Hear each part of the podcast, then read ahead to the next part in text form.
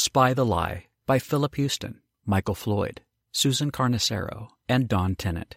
Summary from 4 Minute Books. Written by Luke Rowley and read to you by Jonathan McGinley. One sentence summary Spy the Lie is a collection of professional tips on how to more accurately detect when someone is lying to you through a combination of verbal and nonverbal cues.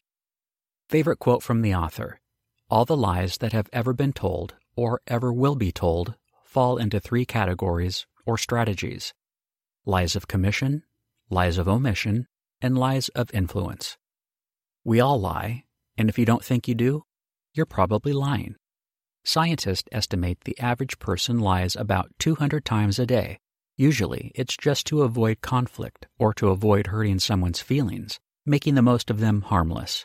But no matter what the reasons are for the lie, we all have times when we need the truth. If you're a lawyer, CEO, interviewer, interrogator, or even just a concerned parent of a teenager, the truth is essential. Have you ever wondered how the professionals can spot a lie? In Spy the Lie, former CIA officers teach you how to detect deception. You learn skills from the field experience of those who are professional lie detectors. The authors have worked in the U.S. government organizations like the CIA, military police, and the NSA. They all have been recognized for their competence in interrogations and polygraph tests around the world. Their combined experience will provide you with valuable tools to help you next time you need to sort out the truth, and it will also help you get past your own biases and expectations about liars. Here are the three most valuable lessons I learned from this book. 1. It's hard to spot lies because of the complex nature of communication and the biases we have. 2. There are both auditory and visual cues you can look out for, and clusters of these indicate a lie. And 3.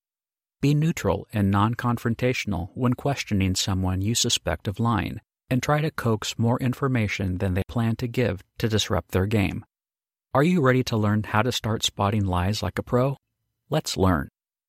Lesson 1 Lie detection is difficult because communication is complex and we have biases and expectations that throw us off.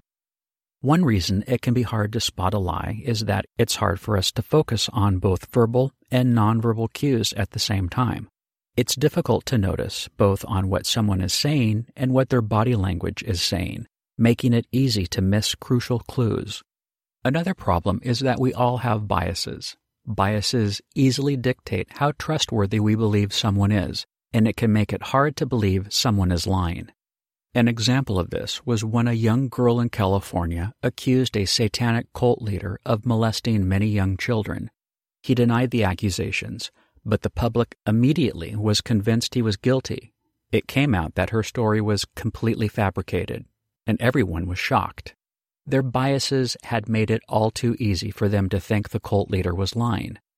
This is an example of why we can't underestimate the power of our biases when we want to sort out the truth.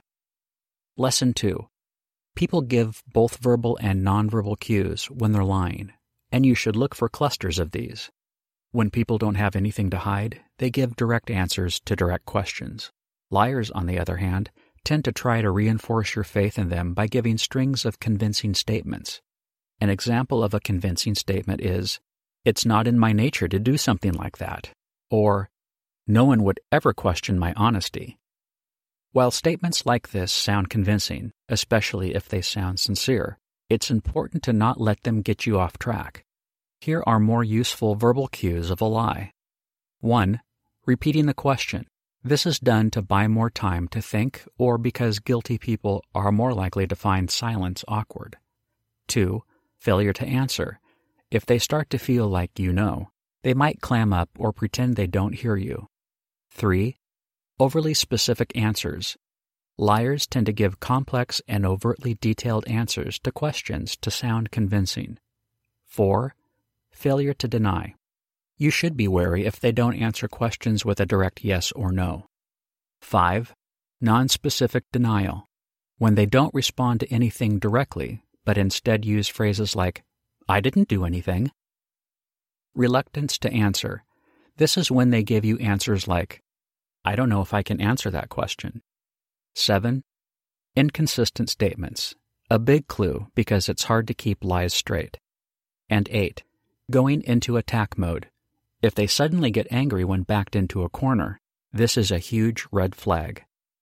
Here are some visual cues of a lie 1. Nodding yes, but saying no. 2. Throat clearing and swallowing. 3. Hand to face activity. 4. Hiding the mouth or eyes. 5. Moving anchor points.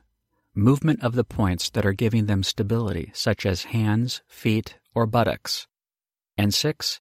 Grooming gestures, adjusting tie or moving hair, etc. While these cues alone don't mean someone is lying, they can give you a pretty good idea there is deception if they happen in clusters, and they happen a lot. Look for these right after the question and remember to look out for both verbal and nonverbal. Lesson 3. Be neutral and controlled in your questioning and try to get them to give up more information than they planned. So we know what to look out for when someone is lying to us, but what can we do in the way we talk to them to help reveal the lie? First, make sure you are neutral and calm in your questioning. This way, you can be sure the deception is a result of the actual question and not the way you presented it. Avoid asking the same question over and over, because this just makes it easier for them to repeat the lie every time, making it more convincing. Another way to help coax the person into coming clean is to get them to give out more information than they planned. This throws them off of their game because liars usually set up a plan of all the answers they are going to give. If you only ask the questions they think you're going to ask, it's easier for them to recite the planned lies. A way to do this is to probe further by asking things like, and what else? Spy the Lie Review. Spy the Lie is a great read for anyone who's interested in learning about how we can catch when we are being lied to. While the methods are very actionable, getting to the level of professionals would take a lot of practice. But for your average person, it's really interesting, and you'll probably be able to spot little lies here and there in your everyday life. Who would I recommend the Spy the Lie summary to?